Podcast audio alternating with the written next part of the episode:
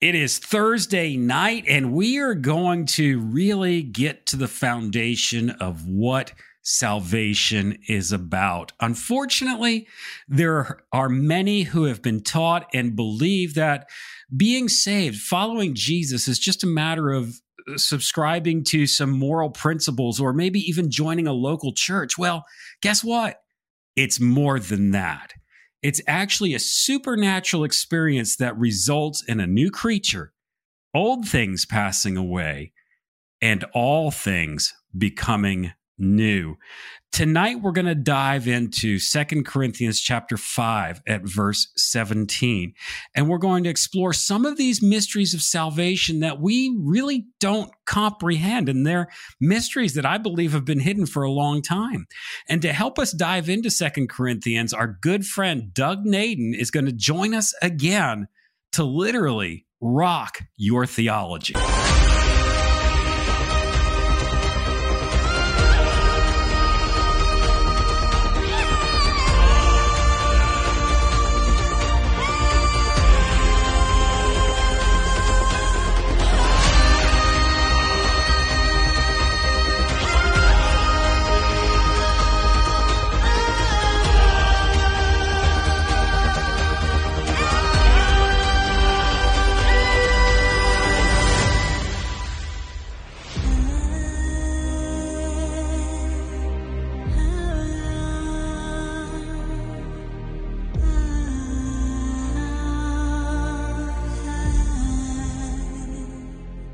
Well, welcome to Raven's Heart, and with us this evening is my friend, my brother in the Lord, Doug Naden.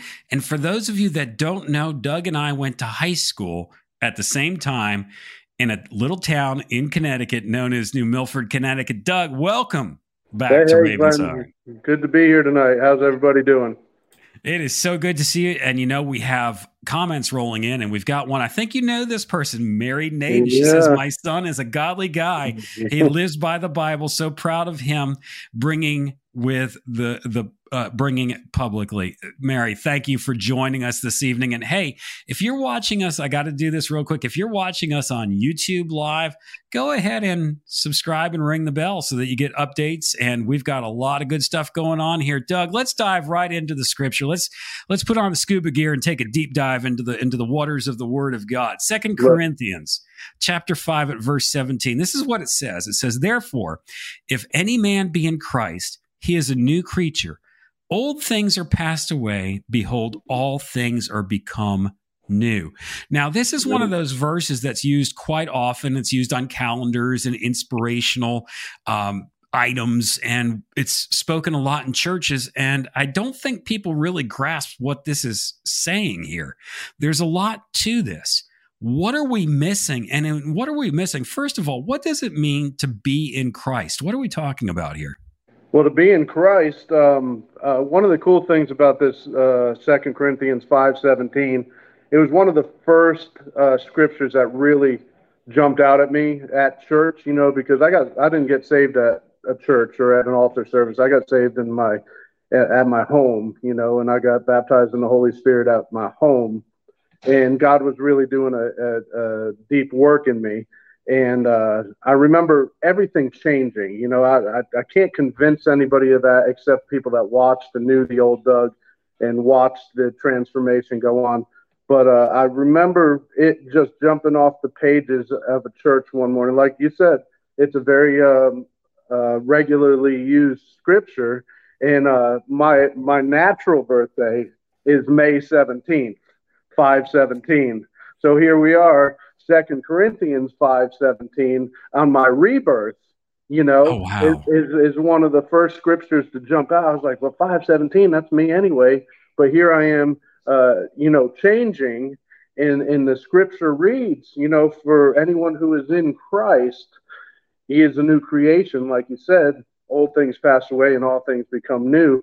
And, you know, at first, I guess, just like a lot of us are taught, you know, and I'm not saying it's a bad thing, but it was just all the things I stopped doing, you know, all the moral things that changed, all the social things that changed, all the addictive things that changed, which is good, you know, and that's a work of grace as well. But, you know, just here recently, I have been, and I'm sure you know, I don't know if your entire audience knows, but I've been taught the difference between exegetical and eisegetical preaching, to where exegetical is like, okay, what did they really say? Who were they talking to? What was the time frame? What was the culture? What was the purpose of what was written? Rather than eisegetical, which is more of a, what do I think about it? You know, kind of approach, and how does it translate to my situation? You know, and it's just, in the Bible, to answer your question, you said, what does it mean to be in Christ? I think that's part of the journey of figuring out what it means to be in Christ. But as I was getting ready for this, I ran into some information that I just didn't know. The word Christian is only used 3 times in the Bible, you know, but the word either in him or in God or in the beloved or in Christ is mentioned over 200 times. So it is absolutely vital that along our road, our journey to sanctification, our journey to becoming more in his image, we need to pray. You know, what does it mean? Just like you said, what does it mean to be in Christ? Because it's you know, Christian is, you know, and I don't mean to be ugly or anything like that, but Christian is such a broad stroke. You know, are you a Christian? Yes. Well, what type? You know, are you this flavor, that flavor? You know, do you believe this? Do you believe so it's such a broad stroke, but to be in Christ, you know, Paul, Peter, I mean, all throughout the New Testament letters, you know, it's in Christ, way more than Christian. And actually, 2 of the 3 times that the word Christian is used in the 2 out of those 3 is in a negative, you know, context. You know, they're like, I think it was in Antioch, they were first called Christians, like they're pesky, you know, they're running around doing all this stuff. And, you know, we can be pesky, you know, and if we're not speaking truth in love. And then I think he was talking to King Agrippa. Yes. And Agrippa looks at him and he goes, you think you're going to be able to change me into one of those Christians, yes, you know, like that? So there's 2 negatives. And then I think the 3rd was just, you know, more of just a neutral, you know, if you are suffering as a Christian, you know, kind of context. So to answer your question, I think along the journey, we learn what it means to be in Christ. But there's a scripture I was going to read. I got my Bible right in front of me. It's Ephesians 2. It starts in 11, but it says, therefore remember that you, once Gentiles in the flesh, you know, in the flesh. This is in, you know, okay, you were in the flesh. So remember, don't get all, you know, pesky Christian on it. It says, therefore remember that you, once Gentiles in the flesh, at that time you were without Christ, being aliens from the, sorry, my eyes are failing me, being aliens from the commonwealth and strangers from the covenant of promise, having no hope, without God in the world. And then it says, but now in Christ Jesus, you who were once far off have been brought near by the blood of Christ. So that's the only way to get in Christ, is through the blood of Christ. Oh, that is it. That's it right there, folks. That is it. The only way to get in Christ is through the blood of Christ. And you know, that word "in" is such a small little word, but it means so much, especially in the Greek. Yeah, it means in the sphere of, being in the interior of, being a part of a whole. And in Scripture, we've got a couple references. I mean, we can even go back to the book of Genesis, where Noah and his family and the animals, they got in the ark. Right. They were in the ark, and that ark was a representation of Jesus, not the church building, but it was the representation of Jesus. And Jesus never said that he was going to make us Christians. He said he was going to make us disciples. And he said, if you abide in me and I in you, and he uses that word in, I am the true vine and ye are the branches in John chapter 15 at verse 5. It's a whole different way of looking at it, of not just adopting the name of a religion, the Christian religion, but being in someone. It's go ahead. It's way more than being into, you know, I like what the Bible says, you know, I'm into that, you know, or into a social club as far as church, you know, it's so much deeper. It's a union. It's a unity, you know, with Christ, you know, just like you said, you referenced John 15, you know, you break off a branch and put it off to the side. You know, it's no longer going to live. It's not going to sprout its own. You know, it says, I am, you know, that God is the vine dresser, that I am the vine and you are the branches. So it's this whole unity thing, you know, and that's another part of the end, bringing it to unity. Also in John 14, since we're already jumping in there, where is it? John 14, and it says, hold on, let me find it real quick. Here, let me paraphrase it because my eyes are failing me. I don't know if the light in the room. But it says, if anyone loves me and obeys my commandments, that me, my Father, and the Holy Spirit will come reside. They will make their home within us, you know. So I guess along the journey is coming to that revelation. You know, everything comes through Holy Spirit revelation, and it's way more than a group of moral adjustments or behavioral adjustments. It's coming into unity, knowing that, you know, Jesus said, Father, as I am in you, you are in them. And, I, you know, it's just this massive coming together. So what that means, and let me boil this down for everybody that's watching and listening, that means that the Spirit of God, the Spirit of the creator of this universe, the Spirit of the sustainer of this universe, when you are in Christ, is dwelling on the inside of you, correct? Right. And you in him. You know, it says, you are in me, I am in you. You know, and it's just this massive, just like I said, coming together. It's like marriage, you know. It says, oh wow! It's just like a marriage where it says the husband and wife will leave their parents, become one flesh. It says when we were reborn, and I'm paraphrasing again. Like I said, there's 200 references to this in Christ, but it says when we're reborn and we come to the revelation of the gospel and the need of Christ, that we are one in spirit with Christ. Think about that for a minute. You know, you can just kind of glaze over that and be like, okay, theologically that's cool. But if you think about that for a minute, you are in the Savior of this world. You are in God. God is in you. Right.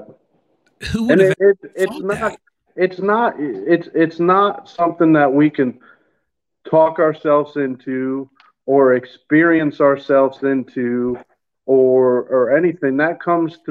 It comes through the union. It comes through the union of being in the Word, you know, and learning, you know, scriptures about us, scriptures about him, our need for him, and you know what he deserves from us, you know, in that unity, in that marriage, you know, we're the, you know, we're the bride, he's the bridegroom, you know, and it's just this, that's a covenant, you know, that it's hard to wrap our heads around of, but, you know, as we grow in Christ and as we die to ourselves, you know, it says the same power that was in Christ is in us, you know, so the same power that raised him from the dead takes us when we die to ourselves and resurrected, you know, we are seated in, you know, there's that in, we are seated in heavenly places with him, you know. I'm going to ask this question to you, Doug, because a lot of people, they struggle in their walk with the Lord. They struggle in growing in maturity. And they're like, oh, the devil's out to get me. Oh, the devil's blocking me. Yeah. Based upon this, what you're saying here, would you say that more of our issue in our growth and walking in Christ is us and our flesh, or is it the devil? What's your take on that?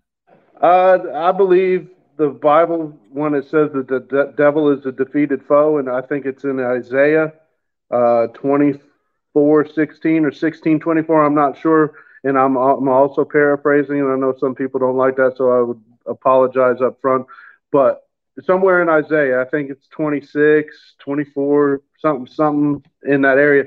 It says that we're going to glance upon him. It says on that day when we glance upon him, it's going to look, and it's going to kind of be like, really? That is what deceived nations, deceived kings, deceived rulers.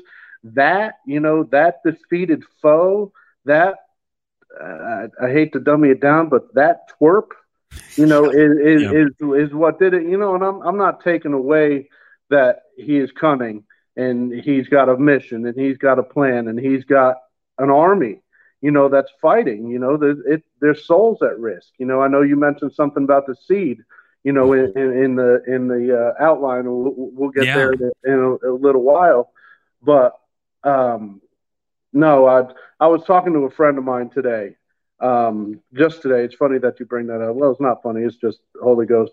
But I was talking to a friend of mine today, and I am not a devil made me do it type of guy. And I'm sort of impatient with it. And God has given me the grace not to be, because it's just, it's easy to say, you know, the devil made me do it. The devil made me do it. All the devil did when I was 14 is plant a seed, and I took it from there. You know, he planted a seed, and I woke up on the daily making my decisions because I was not in Christ. I was a Gentile in the world without hope, without Christ. And I just took the seed because I didn't know any better. It says we do things out of ignorance, correct? Yep, okay, so ignorance is not a bad thing. You know, I can't rebuild a motor of a car because I'm ignorant to it. It's not a bad thing. So I was ignorant to the things of Christ, and I had no protection. I had no means of battle, and I had no sense of direction or purpose. So I just let that seed grow and grow and grow from 14 to 36. You know, and so no, it's us, you know, that does it when we just don't understand. It says that without the Spirit of God, we cannot discern the things of the Spirit. Mm-hmm. So, you know, people could tell us till they're blue in the face, but until we're drawn by his kindness, you know, we're drawn to repentance by his kindness. I think it's in 2 Timothy 2:25, it said that God would grant them the gift of repentance.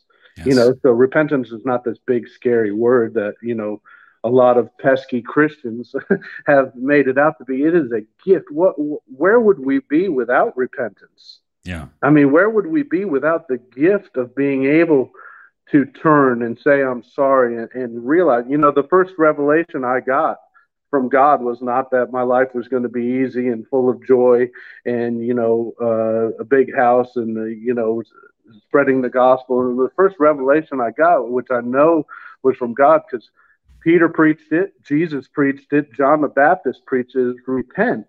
You know, so the first revelation that I got was not that everything was going to be hunky-dory and life was going to be perfect and this, that, and the other. It was, I am a sinner in need of a Savior that is willing to allow me to repent in order to become one in Him and with Him, you know? Yeah. And at first, like I said, I thought it was just a bunch of behavioral changes and moral changes, which is good. You know, a lot of things had to go to reveal the real issues that I was having, you know? Yeah. Yeah.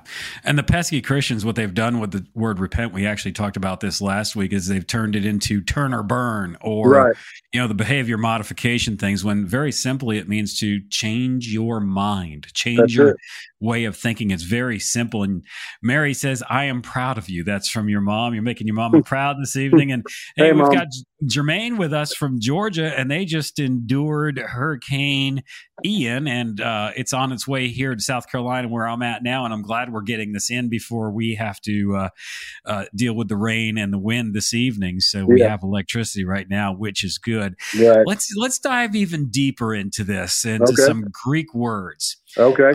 The word for new. All right. It's a very common word in our English vocabulary, and we use it all the time. And because we use it all the time, we think we know what it means when we read it in Scripture. But as I looked at it, it's like, no, I don't. And hey, there's Tiffany. She says, hey, Doug. Hey, fam. Hey, good to have Tiffany with us tonight. I love it. Family and community right here online. Amen. So the Greek word for new is actually bigger than the English word. It's kainos.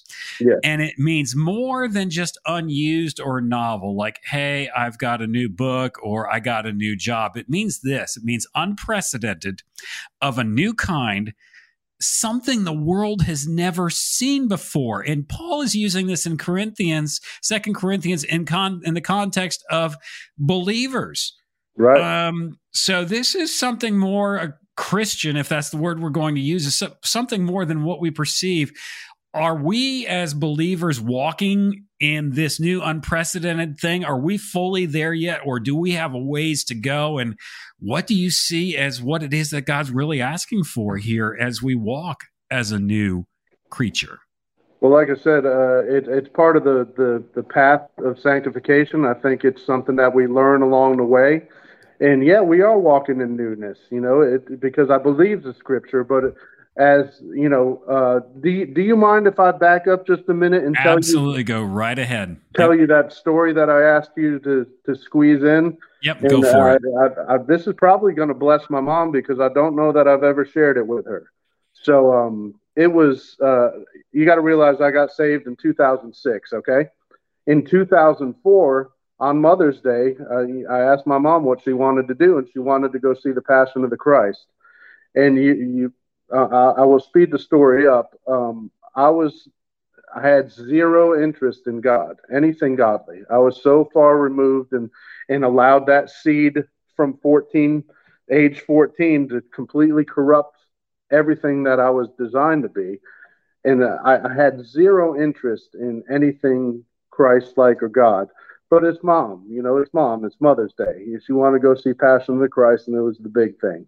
So I go up there. I was probably not 100% myself, and I'll just leave it at that. You know, I'm sure there was some, I probably wasn't sober. Let's just say that. And we go to the movie theater, and we're watching. It's not a long movie. You know, everybody's seen it. Yeah. Oh, everybody's seen it. And, dude, I'm an audience. I am completely unmoved as a 34-year-old man, completely unmoved. You know, I'm watching it. And nothing to, you know, it's brutal, you know, everybody's seen it, you know, and I'm totally unmoved. I'm like, okay, I ain't into this at all. You know, it wasn't like, get me out of here. I hate God, you know, anything like that. It was just, I was totally unmoved, stone cold heart, you know, completely. He's been flogged. He's been beaten. He's been, you know, the skin has been ripped off of his back. He's been ridiculed, you know, spit on, everything. I'm completely unmoved, Glenn, in audience, totally unmoved. And I'm sitting there with my mom, and so they get him, they give him the cross, and he starts walking up the hill to Golgotha, you know, and he's walking up, and I can't remember. I think it's the third time, or maybe the second time he fell, and he's walking up the corridor, and Mary's down the hallway, and at the end of the corridor she sees her son fall, and he falls, and he's all bloody, the crown's already on him, and the cross comes down, and it hits his head, pushing those thorns into his head even farther, and gravel in his face and in his beard. And she flashes back to when he was a child. Do you remember that? Yes, I do. Okay, yes. So she flashes back, and I'm still unmoved, you know, just waiting for the movie to end, honestly. And yeah, sorry. I'm keeping from getting emotional. Mary flashes back to where, you know, he fell as a child and runs out and picks him up and says, I'm here for you. I'm here for you. So she runs down this corridor to pick Jesus up off the ground with this cross on his head. And she picks him up and, you know, in his condition and in his state, he grabs his mom's face with his bloody hands. And he says, behold, I make all things new. And man, I absolutely broke in the theater. And I'm up until that moment, I'm completely unmoved. And I'm in the back of this theater weeping like a baby, you know, trying to, like, you know, cover my eyes and not let my mom see and not sniffle and snort. And when I cry, I cry, you know. And dude, I broke, and it was a seed from God. It was a moment from God, because I was in such a state and in such a condition that I didn't even know that I needed renewing. You know, it says, be not conformed to this world, which I was everything the world had to offer. It was what I was about, you know, everything, self, me, myself, and I, and you're just here, and I'm letting you breathe some of my oxygen today, you know, and behold, I make all things new. And I broke, and I didn't know why. And I remember it, and I composed myself pretty quick, you know, and got myself together, and the movie continues, and he's crucified, and, you know, the veil's broken, and the earthquakes, and, you know, Satan, the little twerp worm, you know, that we were talking about, shrivels away to nothing because he knows he's defeated. And, you know, I remember all that, but I remember breaking at behold, I make all things new. And it was just a seed from God. It was just a touch, like a little kiss, you know, saying, well, you're still a little way out. Because like I said, 2004, but 2006 was coming, and he knew it was coming. And he knew that I would remember that day because it was so powerful and so out of nowhere and so out of myself at the time, to where I'll never forget that moment in my life. And that's what kind of makes all this newness, you know, special and unique in my walk. Yes. Yes. And for those that are watching, Doug is not just giving you something to get excited about theologically. I knew Doug when we were in high school together, and he is a new man.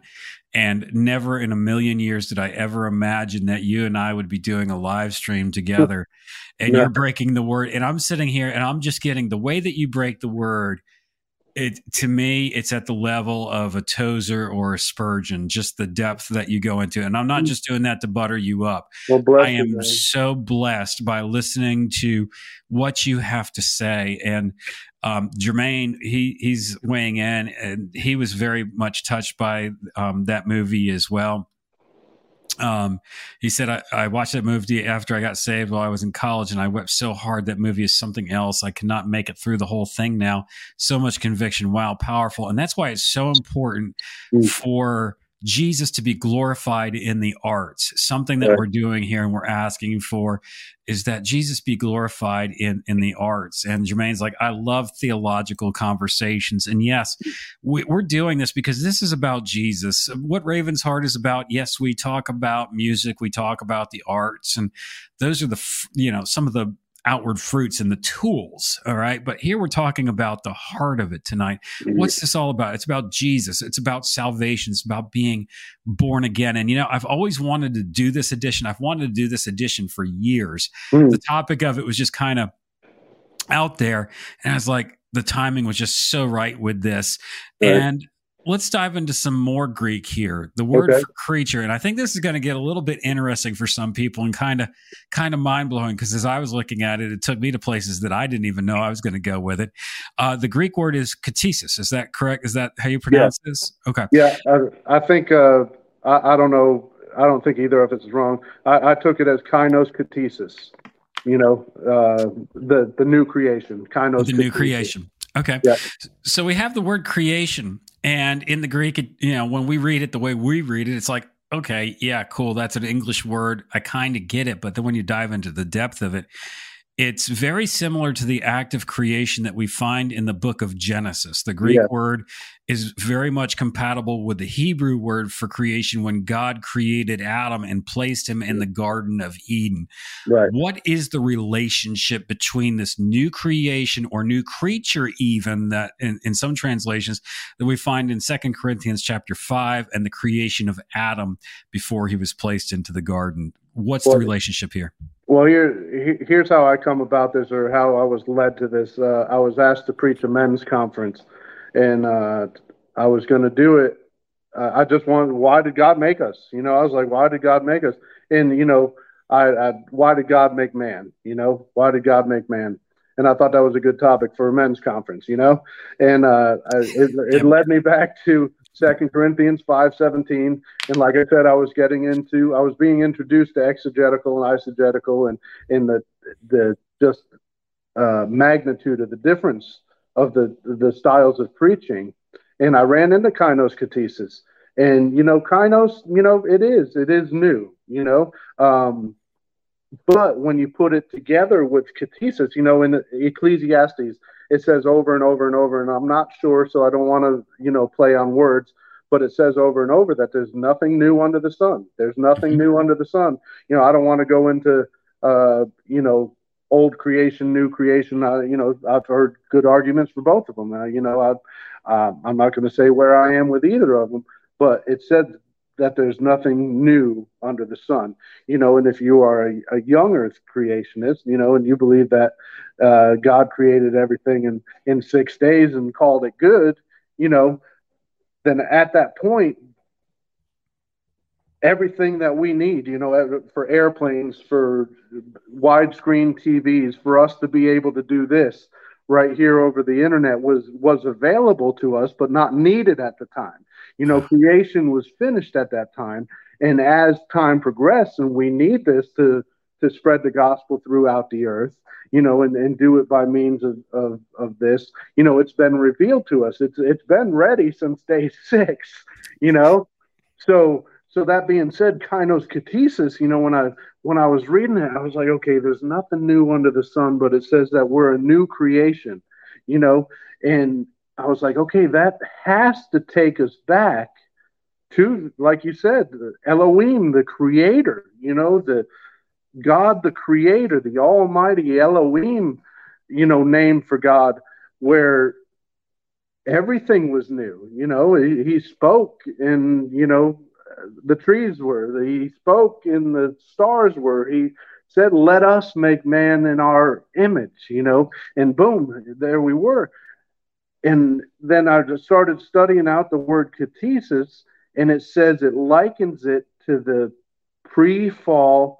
How do you say it? Adamic? Adamic, yes. Adamic creation, the pure creation of what God rested on the seventh day and said, this is good, this is very good. Mm-hmm. That when we die to ourselves, when we accept Christ, when we believe in the gospel truth and our need, that when we come through the blood, we are supernaturally reborn and made new into that pre-fall condition that Adam and Eve were in.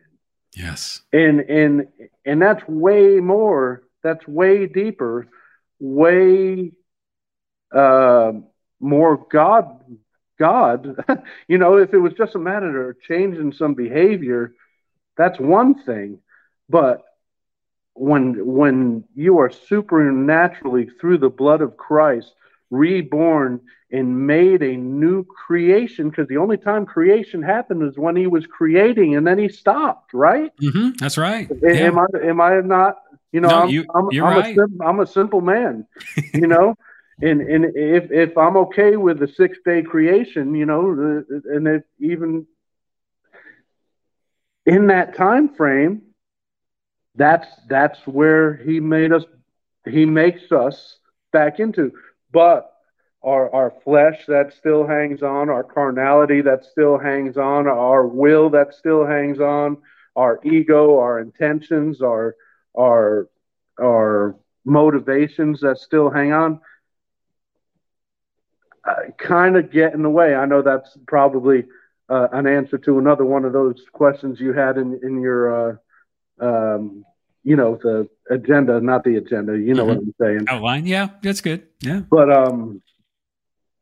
I don't know, I got that and I was like, wow, man, it's way more than stopping doing dope and stopping cussing and stopping watching certain things and listening and saying certain things. He is supernaturally birthed you into a garden. Yes. A garden man, a garden state, pre-fall Adamic creation. And I sat there, I was like, what are you talking about? And then another one of I think it's 1 John 4:17 or maybe John 4:17. It says, as he is, so are we. I was like, what? What do you mean, as he is, so are we? And there's nothing prior to that scripture or after that scripture that God does not see us. When God looks upon us now, he does not see us apart from Christ. As he is, so are we, and we're one.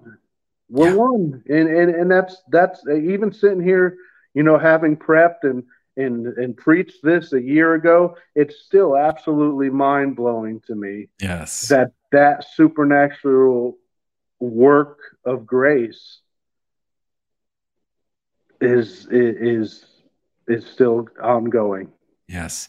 Jermaine's making a comment, and it ties into something that I want to touch upon a little bit deeper that you just brought up. And he says, that is so good. It's wild. Adam literally walked in relationship with God, even had the glory of God clothe him. I want to talk about that in a minute. We became naked through sin. Jesus, second Adam, came to restore this relationship. So we were made new, made in his likeness. You are killing it, Doug. Love it, man. So we were born... We are born in unity with him again through the work of Jesus. Let's talk about that clothing for a minute. All right. Going back to the Garden of Eden. And Doug and I are not advocating that we can all run around in our birthday suits now because we've been born again. That's not what we're talking about. No, I got all my stuff for you.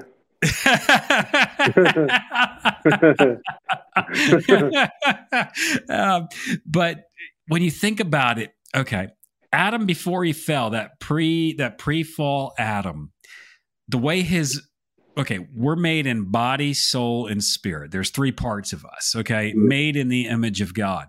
And the way it was ordered with Adam, he had a body, but everything was in subjection to his spirit. All right? It was spirit, soul, body. But when he fell with Eve, it became body. The carnal took over, then soul, and the spirit was subjected. Right. Now, from what I've read, that clothing, because he was made in the image of God, well, we know that God is clothed in light. It says it in the Psalms, it says it throughout scriptures. So Adam and Eve were probably clothed with light, and that light was the uninhibited Spirit of God flowing through them without their flesh getting in the way. So basically, Adam's spirit was connected. All right. The spirit's kind of like the little antenna that we got that connects us with God. All right. Yeah. It was directly connected to God and in communion with him. And that's why they were light. And it makes sense because if you take a look at Isaiah chapter 60, verses 1-2, arise, shine, for thy light is come. And Jesus said, ye are the light of the world. That light comes from our connection of our spirit, everything being rearranged on the inside, a healing. Right. All right. Because he arises with healing in his wings, a healing on the inside so that his spirit can flow through us uninhibited. And when you're talking about that sanctification, Doug, we're talking about moving from, hey, I don't do dope anymore to I don't do this to, hey, I'm casting out devils. I am seeing people healed. I am preaching the gospel in power because all of that is just you're putting that flesh into subjection, and your spirit is rising. Right. And so that's really, pre-Adam would have freaked us out if we walked into him. I don't even think we could wrap our heads around that, because we're born into that sin nature. We see it all day long. We're still tempted by it, and I don't know that we could fully comprehend, that, but everything you just said is the newness. Everything you just said is that continuing work of grace, into sanctification. Yeah. And here's something that I've found, Doug, and maybe you can shed some more light on it too. It's discipline walking in Jesus. That's why it's discipline not walking in the flesh. It's discipline pushing all that junk down that the spirit can come up. And I'll tell you what, God's been revealing this to me. And a couple of weeks ago, I was like, okay, yeah, that's where I want to be. I want to be seated in that heavenly place. I want to be right there with you, Lord. And I mean, it was beautiful. And then the next day, it's like the flesh just goes, it's like, stuffing all the stuff in a box, and then poof, springs out like a broken jack in the box. Yeah. Have you ever had that happen where you're like, oh man, it's so great. Well, and then the next day you're just like flesh biscuit. Oh yeah. 20, man. It's 100%. It says we're at constant war between our flesh and our spirit, I know in your outline that you mentioned the seed. Satan's always been after the seed. It was the seed that he planted in Eve. It's amazing to me. I don't remember where I heard it, so I don't want to take credit for it.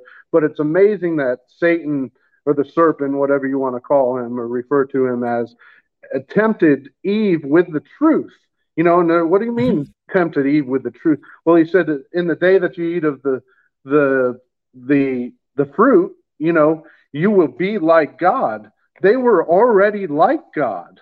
Yeah. Yeah, you're right. You said it when they were maybe clothed in light, and maybe the glory of God shone upon them, and it was pre-fall. There was nothing. They were created in his likeness and in his image, according to scripture and in Genesis. So, the devil just comes in and kind of twists something. And like I said, is after the seed and tempts them with something that's already the truth. In that day that you eat of the fruit, you will become like God. Yeah. They were already like God, and I can't expound any more on that, but I know that was the root of a sermon that I heard. And I was just like, wow, they were already like him, and Satan tempted them with the truth. Yeah. That's where the fall came, that's where the fall came. Yeah. And here's some more of that trickery is they were in communion and fellowship with God. And I really believe in that communion and fellowship. He was sharing with them the mysteries of the universe, right? It's like, oh, this is this, and this is how this works. And this is how this works. Yep. And they were tempted. The temptation was like, oh, so if we eat of this fruit, the tree of knowledge of good and evil, we're going to get to know all this stuff, and we're going to do it ourselves. And, they completely walked away from everything God was doing. God was already sharing with them everything that, they were going to see, and that he was going to show to them. And I could only imagine what it was like when they bit into that fruit, what they saw. I mean, just all these images go through my mind. It's we want the mysteries. And that's what witchcraft and the occult is. We want all the stuff about the universe and how it works without God. Right. That's it right there. That's the lie completely. Right. And we've got somebody else who has been reading their Bible, and I like what they say here. They say in Genesis 1:3, it's Trina. She says, the light in Genesis 1:3 is the Spirit of God. He did not create the light of the world until Genesis 1:14. Trina's awesome. Hi, Trina. Man, Trina's got a beautiful story. She is a new creation as well.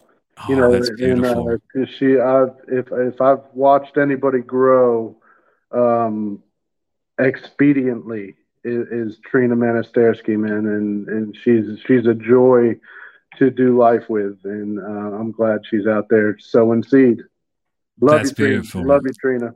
Trina, thank you for joining us in the conversation. We are deep diving into a lot of things that you don't hear this in church. right, in a lot of places. And this is a wonderful place. And, you know, one of the things that Doug and I share in common, we like really hard, loud, heavy music that brings up questions and questions the universe and the deeper thoughts. Yeah. Here's something else. You know, the identity crisis today that we see, there's a huge attack on identity, even with believers, and they were already like God. So their identity was being attacked in the Garden of Eden. Think about that. Right. It was, I mean, just crazy. And hey, we got Brother Keith Dean with us. He says late, but I'm here. And Trina, he's one of my anchors. Oh, that's beautiful. And Trina says, I love you all. We love you too, Trina. Thank you so much for joining us this evening. Let's talk about that seed, because there's some things here. I was taught this in seminary, but Doug, you opened up my eyes to this a little bit more. There's a lot more here than meets the eye. In Genesis chapter 3 at verse 15, after Eve and Adam, after they partook of the fruit of the tree of the knowledge of good and evil, this is what God said to the serpent. He said, I will put enmity between you and the woman, and between your seed and her seed. So we've got this enmity that God promises as a result of the fall, this war between Adam's and Eve's seed and the seed of the serpent. So when we talk about this new creation here, that we are those who walk in Christ, how does this change what we're looking at here? Because I was just taught in seminary that, hey, this is talking about Jesus coming in the future to be the Messiah. And that is true. But is there anything more profound here that's going on? I don't know. I haven't dove that far into that. I saw that in your questioning, and I asked somebody about it today. All I came to the conclusion is that I can add to that is just that he has always been after the seed. You know, he does not want us to be born of incorruptible seed, you know, and that's what, you know, being reborn through the blood of Christ, you know, baptized into, you know, his death, raised with him, you know, what do you call it? I just know that he has always been after the God seed, you know. He has always been here to steal, kill, and destroy.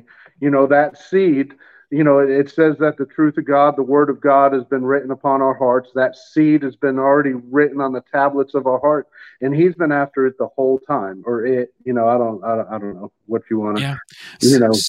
So then him being after that seed, he does not want to see new creations. No, he does not want to see new creation, because it puts us right back to that garden state, you know, to that garden condition, you know, that garden condition. And he's afraid of that, I would think, because when Adam and Eve were in the garden, they had dominion, and that means that the new creation has dominion over him. Right. Well, I think Satan's okay with you quitting doing dope.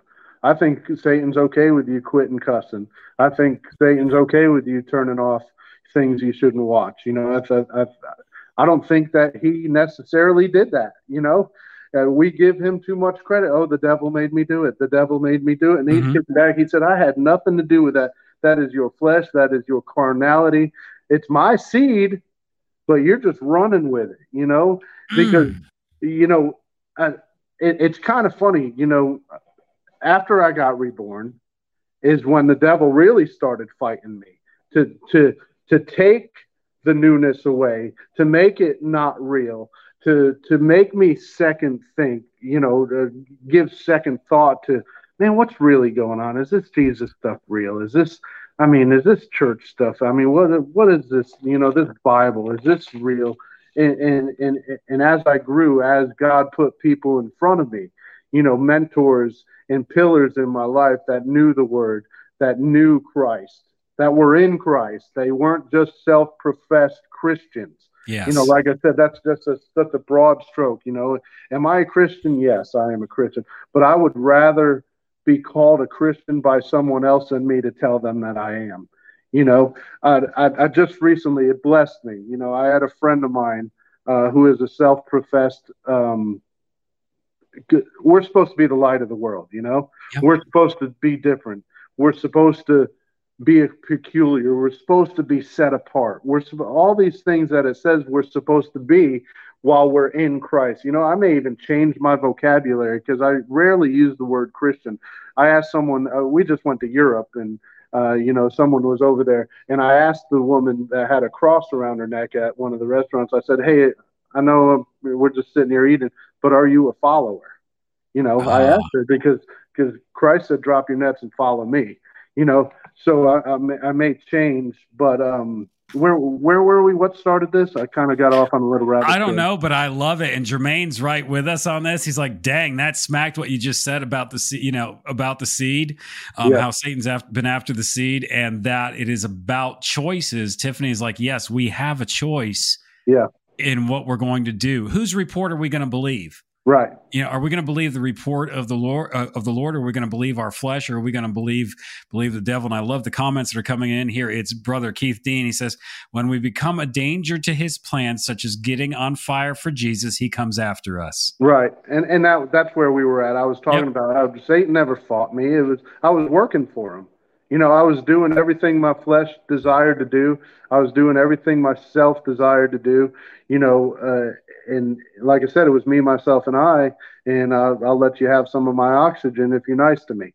You know, and but then that changed. You know, like I said, I remember going to church, and the pastor or the preacher at the time, 2 Corinthians 5:17. Let's read it together. You know.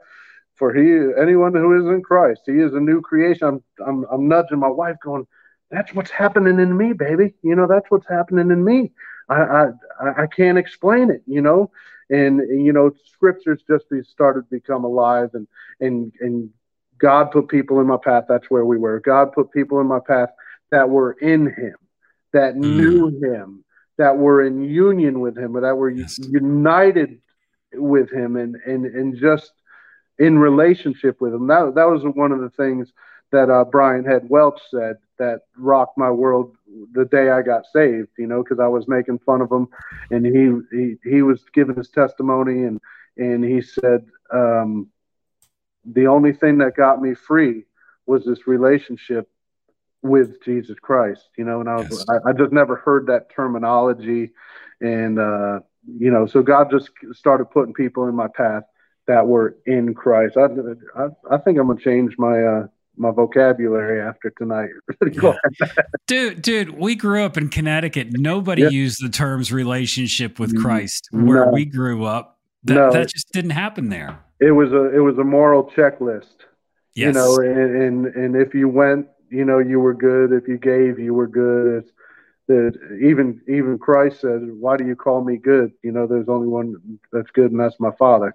You know, and if He says He's in Him, and, you know, I'm in my Father, and my Father's in me, and I'm in you, that's what I'm going after, man. That's what I desire. You know, that's what I desire. Am I there yet? No, man. I'm on this road, but that revelation of the kainos ktisis, the new original creation. You know. Yeah. The new original, something no one's ever seen.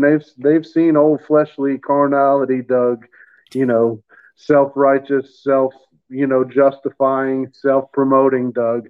But something turns. I remember when it turned, and it was like, you know, because you're in that honeymoon phase with Christ, you know, and it's just like, oh, wow, I love you, I love you, I love you, I love you. He's doing all this stuff for you, and all of a sudden there comes a day where He reveals to you that He did this in you so that you could reveal it to others. Yes. You know, yes. And that's part of I know that was in your outline too. How do you know that you're in Christ? Yeah. Because it turns, man. It turns to, dude, I've prayed, if you never do anything else for me the rest of my life, I will go to my grave glorifying you.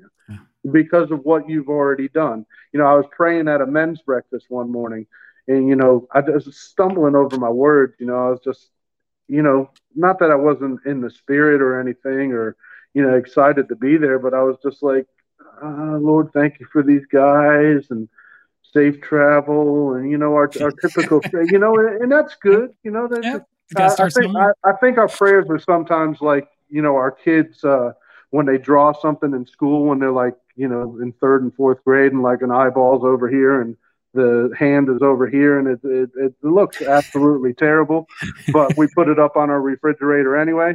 I think, we'll tell everybody that my kid did that. My kid did that. I think sometimes our prayers are like that, where it's so, you know, we're just trying too hard, but God's like, man, I'm going to honor that. You know, I'm going to honor that. But I remember praying one morning after fumbling my words, I just stopped and I just said, Lord, what can I possibly ask anymore from the Father that sent his Son to die in my place? Yes. So that I could live, so that I could be free, so that I could be in unity, be one with him, you know? And I was just like, it just changed my prayer. I know he just gave me the desire of my heart, sending me all the way across the planet to experience some of the greatest beauty I've ever seen in my life. And when I asked him why I was able to go, he said, because you wanted to. And that's the heart of the Father, you know, just boom, boom, boom. But don't let me get off on that rabbit trail. Yeah. You know, I love the newness. I love that he is still working.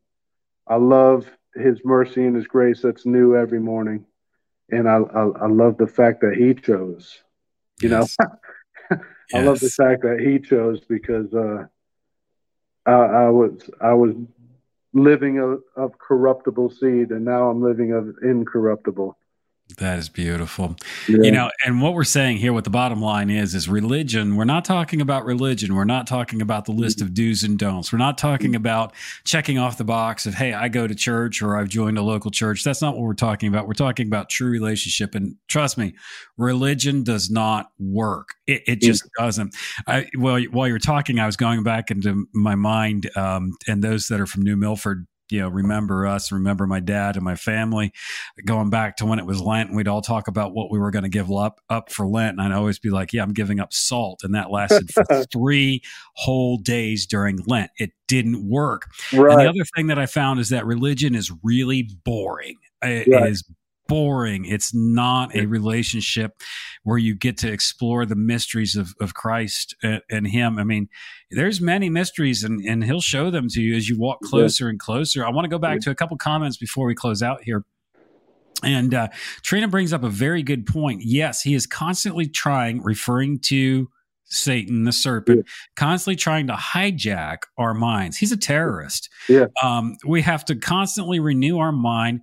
The enemy cannot hijack the mind of Christ. Yeah. If I know we're counting down, we got 2.5, 3 minutes. If you don't mind me sharing real quick, the tail end of one of my rabbit trails. Sure. You know, I would rather be called a Christian by someone else because they see something different. That was the thought that I didn't finish. A friend of mine, you probably know him. I'm not going to name him just in case he's listening or watching. He'll know because he'll know. He's a self-proclaimed pantheist. You know, which I don't even really know what a pantheist is. I think it's a, you know, God could be whatever you want, and if I'm wrong on that, forgive me. But he reached out to me, and a friend of his, you know, took interest in Christ and turned his life around and this, that, and the other. And rather than trying to talk him out of it, talk his friend out of it and say, hey, you're crazy. Hey, you know, I'm going to put you in contact with someone, a friend of mine, Doug Naden. And he reached out to me. He said, hey, man, a friend of mine, you know, he's going down the path that you seem to be on. And, you know, it'd be wrong of me to try to talk anybody out of bettering themselves. Would you mind to help him? I trust you. So here's this pantheist, which I don't even really know what a pantheist is, reaching towards me to help out someone that's on a similar path. Wow. And I would rather produce that fruit.